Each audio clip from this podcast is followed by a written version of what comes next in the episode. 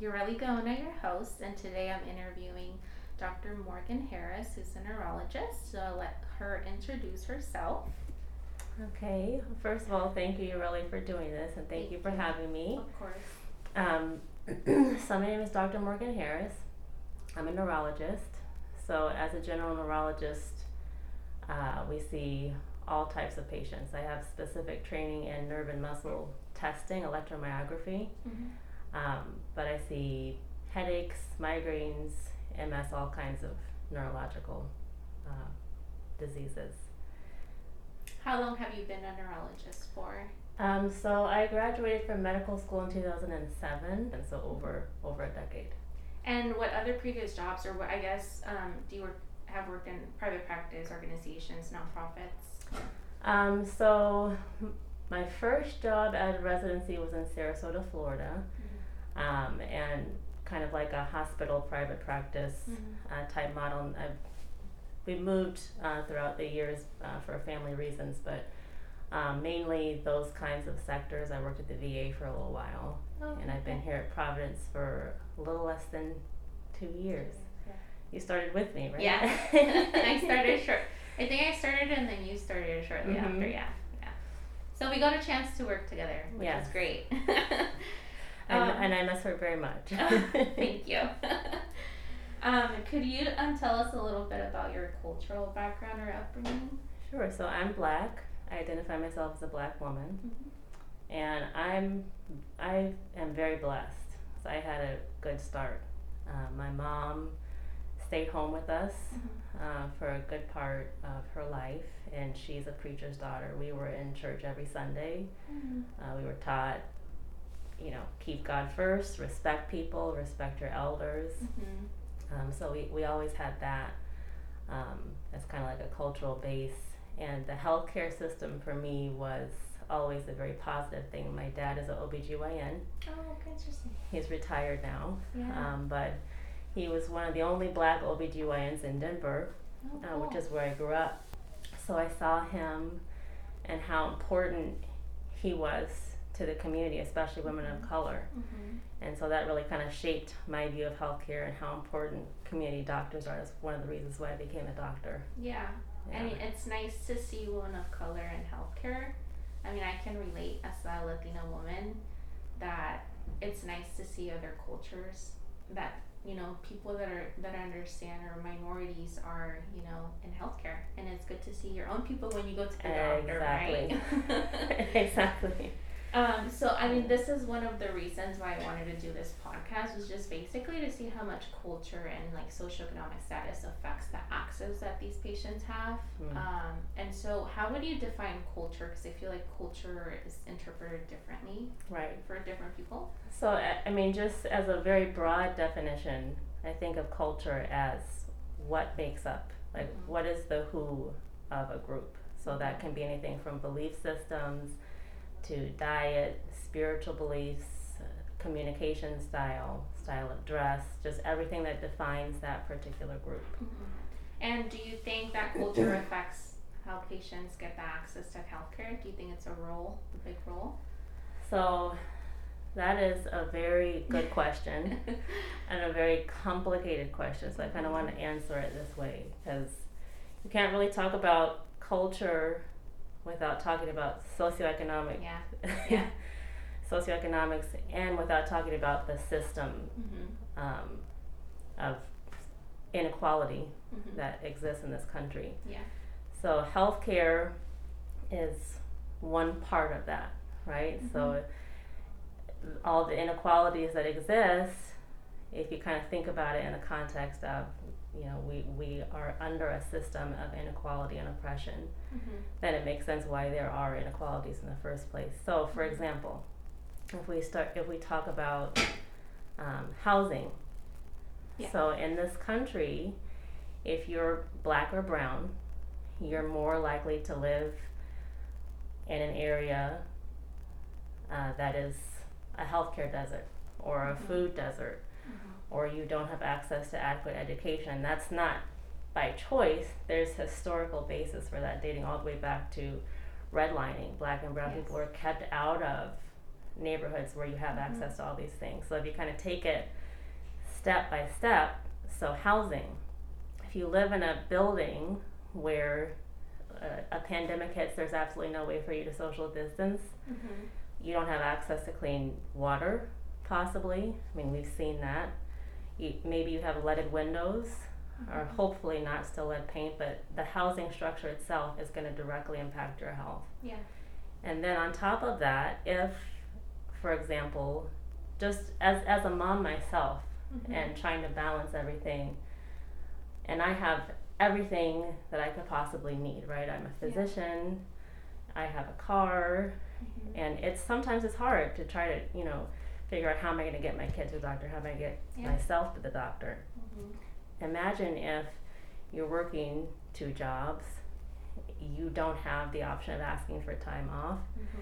you don't have the gas money to get to the doctor's appointment, Mhm. you don't have anyone to watch your kids. So these are things that you know people of privilege often don't think about, kind of pass judgment, but Yeah. it's very hard. And so if you live in a place where you don't have access to a clinic Or an urgent care or an emergency room, it's just not going to be on your priority on your Yeah. priority list to just go, you know, for for a checkup. Mhm. And so oftentimes that's why you end up with people not coming to the doctor until they're almost on death's door. Yeah. Not, and okay, so that's just one piece of it. So what about diet? Okay, so you um, live in, in a, a neighborhood where you can't walk to uh, a grocery store that has fruits and vegetables that are affordable. Mhm. What are you going to see? Probably fast food restaurants, Mhm. liquor stores, Yeah. convenience stores where you have, you know, hostess and processed foods. And so, Mhm. by no fault of your own, what you can eat is going to set you up for all these diseases that we see, which are more prevalent Yeah. in, in communities of color. Um, so, and then speaking about diet, so I mean, I, I often hear people talking about, oh, you know, the diet in the African American community, or, you know, soul food, or, you know, if Mhm. we didn't eat salty foods or fatty foods, that's a Mhm. historical context for that dating all the way back to slavery Yeah. or you know the resilience of black people in our culture trying to make do with the worst worst Yeah. worst foods Yeah. it has evolved over time to this cultural uh, phenomenon which is comforting and so Mhm. all of a sudden you're going to tell people like no you can't you can't eat this they're going to look at you and say i'm not coming back to you Yeah. Yeah. it, it just takes time you have to build trust so there's many different things and i could go on and on so Mhm. education if you're not if you don't have access to a school Mhm. where you can start to break the cycle get an education set your up, yourself up for economic empowerment you're going to continue to stay in that same neighborhood if you don't have access to clean spaces and recreational um, spaces where your kids can play where you can exercise where your kids can stay out of trouble stay out of the prison system Mhm. and it's all these all of these things so you know one by one you can go through and all of these things are going to affect healthcare Mhm. and so if you make it if you make it to the doctor Yeah. if you get to the doctor and then kind of what you were saying before you get there and, and there's somebody who doesn't look like you Mhm. who's looking at you crazy passing judgment on you you're not going to want to come back Yeah. you're not going to trust them. You're not going to be compliant with the healthcare plan. And in many communities of color, um, especially the African American community, there's, I'm sure you know, Mhm. the Tuskegee experiment, Henrietta Lacks document, documented and undocumented Mhm. Reasons why people do not trust the healthcare system for, Yeah. for a good reason. Yeah. And so once you make it to interface with a healthcare provider, I think that's where representation in medicine comes in. Mhm. So you're more willing to want to come to the doctor if you see someone who maybe doesn't get it all the way, but maybe you can tell that they're trying Yes. or there's, you know, something, Mhm. you know, some piece that, that you can connect with them. So, you know, when you talk about trying to fix it, it, it can almost seem insurmountable because you can't fix it without fixing the system. Yeah. Yeah. So I think if you just kind of start with one small piece, so I'm a clinician, mm-hmm. you know, I'm a black woman, Mhm. and I love to be in a place where I can see someone who says, "Oh, thank God." Yeah. You know, thank God you're here. I, I finally have somebody who I can, yeah. you know, I feel like you're listening to me.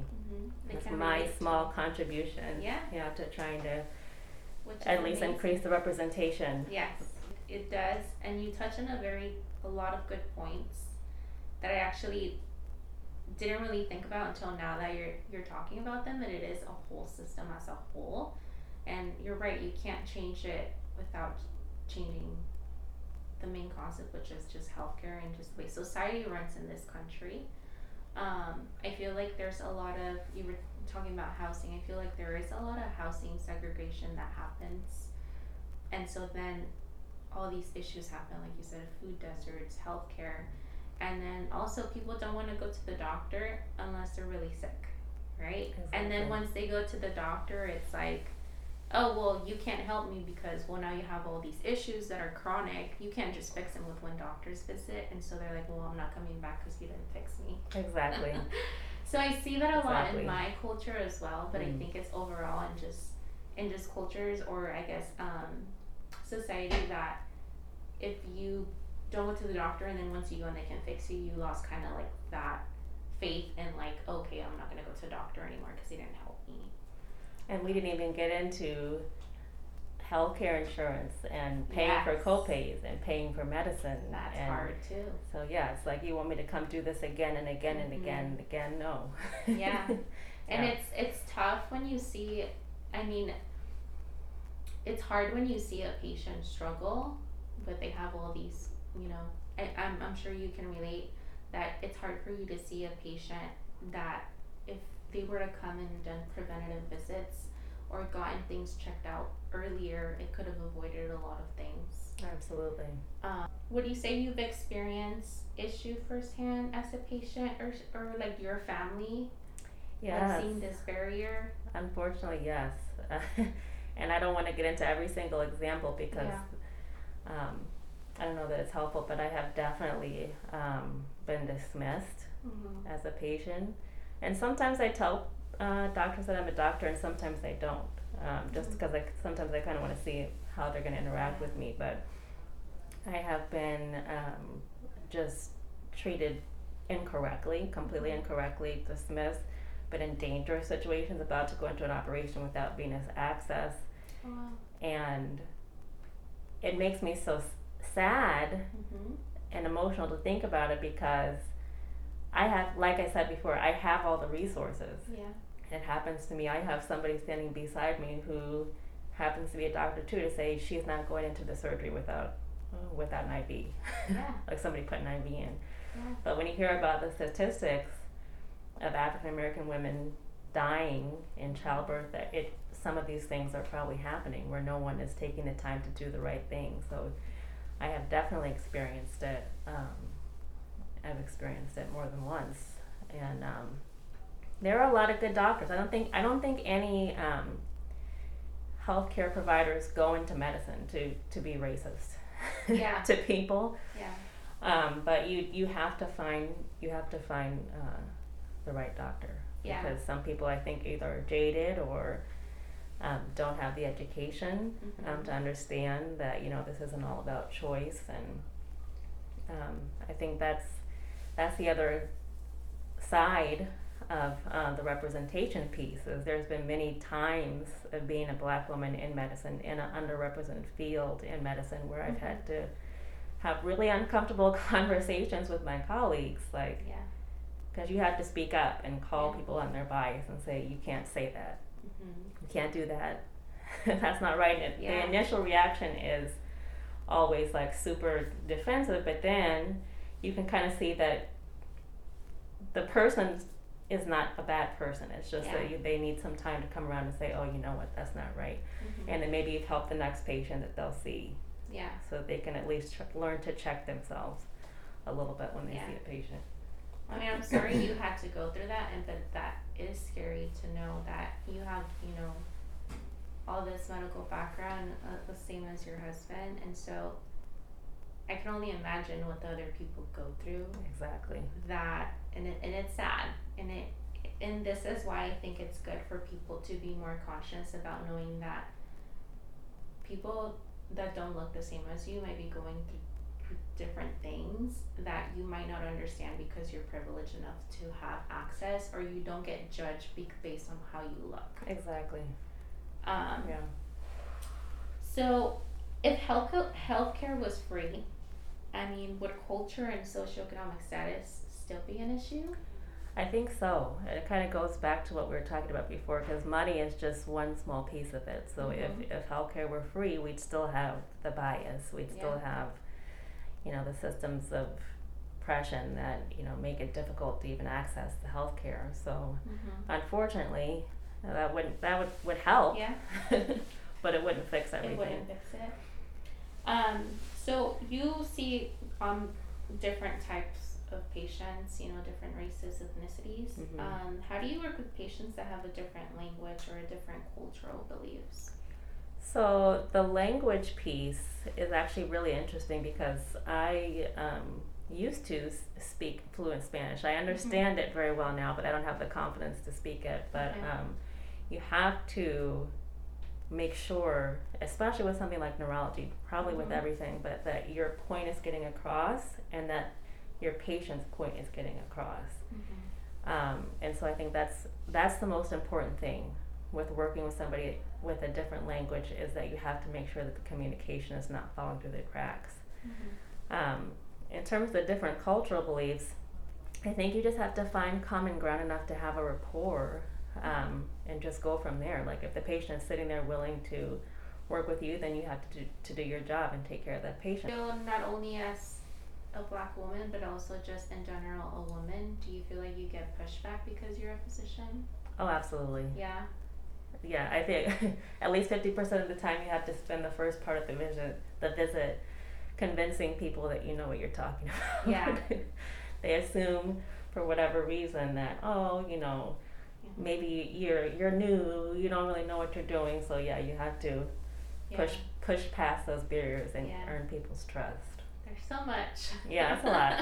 it's a lot um as a healthcare provider how do you eliminate your own like prejudge and just negative assumptions about certain types of patient based on their cultural or like you know socioeconomic class hmm That's a really good question. So I think it depends on the type of person that you are. So I think no one wants to think that they have bias, right? No one wants to think that, but and I think it helps when you've been discriminated against, mm-hmm. um, when you've been on the other side of, you know, the the table, so to speak, as a patient, where you can walk into a room and see, like, if you're a Christian like myself, Mm-hmm. your brother and sister in Christ or you know a human being deserving of respect deserving that you listen to what they say before Yeah. you just decide what you know what they have or Mm-hmm. um, if you haven't do if you haven't done that or if you don't try to do that then you're not doing your job yeah I mean I think it's just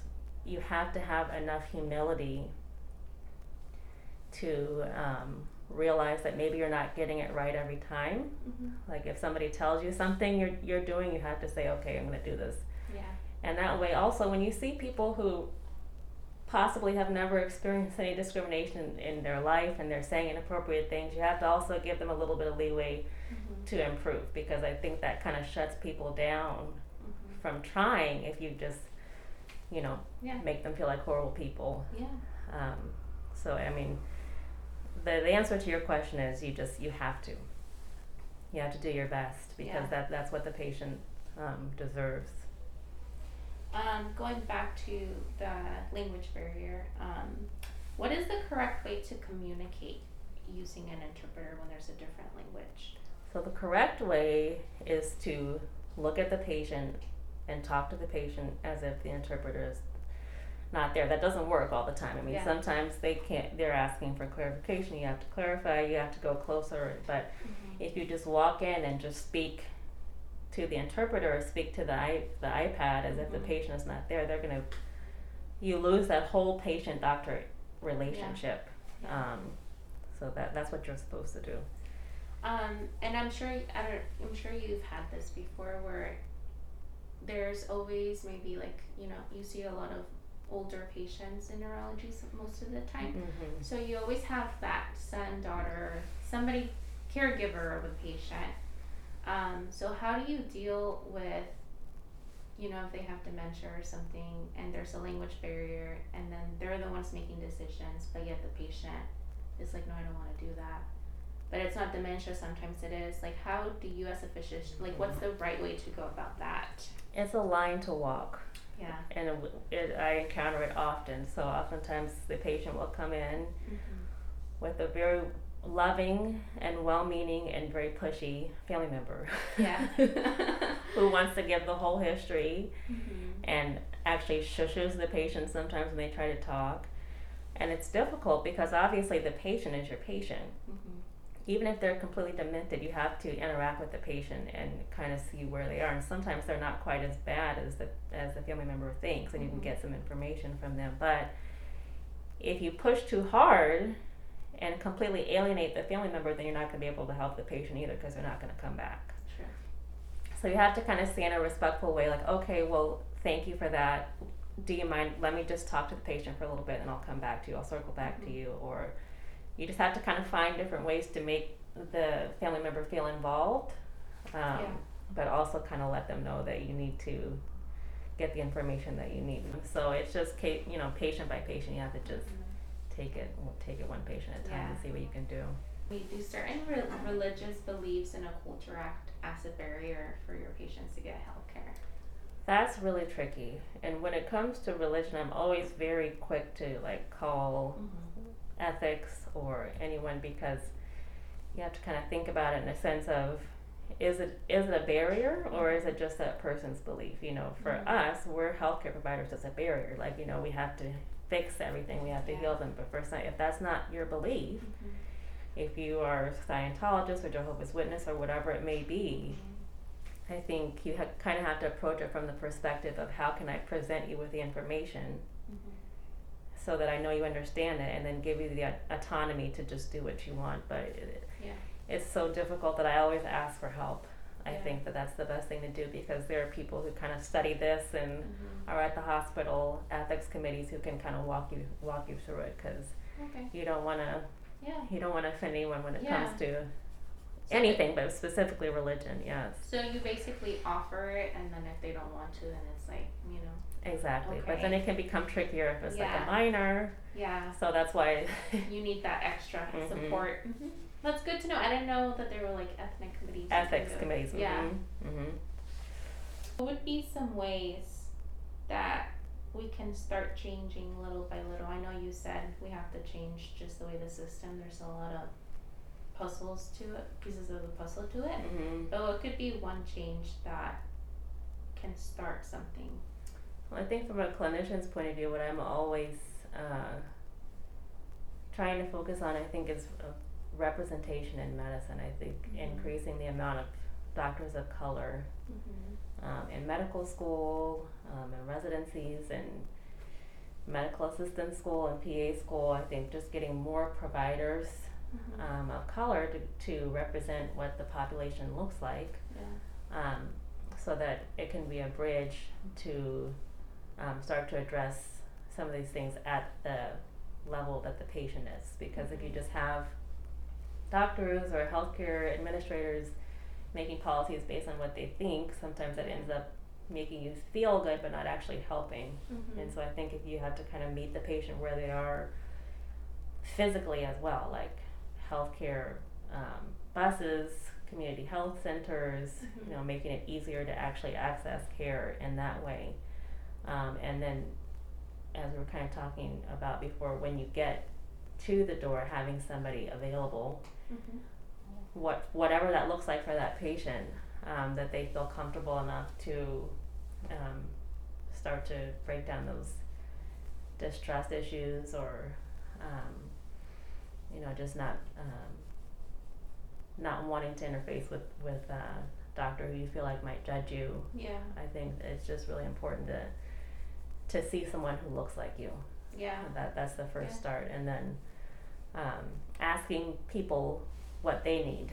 Mm-hmm. Like, you know, if you have a patient um, who is socioeconomically disadvantaged, or you're meeting them, like saying, How can I help? as opposed to kind of pushing on them what you think they need. Mm-hmm. And sometimes they're going to tell you something you didn't even Yeah. think about because you're not experiencing it. Sure. Yeah. So And I think it's also just talking about this in general.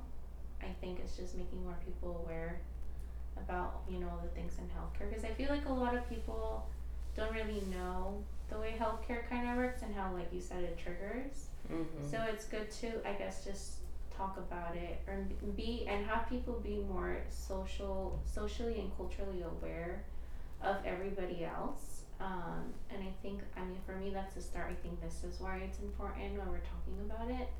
Um, and I think um, yes, definitely rep- representation in the field for sure. Um, I aspire to be a PA one day, so You will. definitely want to um, you know help represent that way. Mhm. And I was so happy, so happy to work with you. I think you're a great doctor, and I think you you represent um, greatly a woman of color in the medical field. Aw, so know, you. just to let you know, I you I look up to you as a woman, and as a woman of color, I think you are amazing. Oh my and god, you you're gonna make me seem cry. like and and I can you. see how much you care for patients, Mhm. um, and it's nice to see, and I feel represented represented by you. Um, so I just wanted to let you know that, and thank you so much for doing this. Yeah, always. Yeah, that's, Um, thank you. Do you have any other comments or anything you want to say? No, I just wanted to say that I'm so proud of you for doing this. Um, I think exactly what you said. Like this, Mhm. To even start the conversation Yeah. is one small piece. You know, Mhm. there's people who actually do this for a living, like health health equity. It's a it's a whole field. People study it. So you know, I know you know in this context, in the context of the clinician, but to Mhm. just start the conversation so that we can all learn. Yeah. Um, and then if you've never even heard the term health equity, and maybe someone will listen to your podcast Yeah. and say, "Oh, okay, what is going on?" Yeah. And so I think starting the conversation definitely helps. So thank you, thank you for doing this. Well, thank you for Yeah. being part of this. All right. Thank you, Thank guys. you so much. That was so good.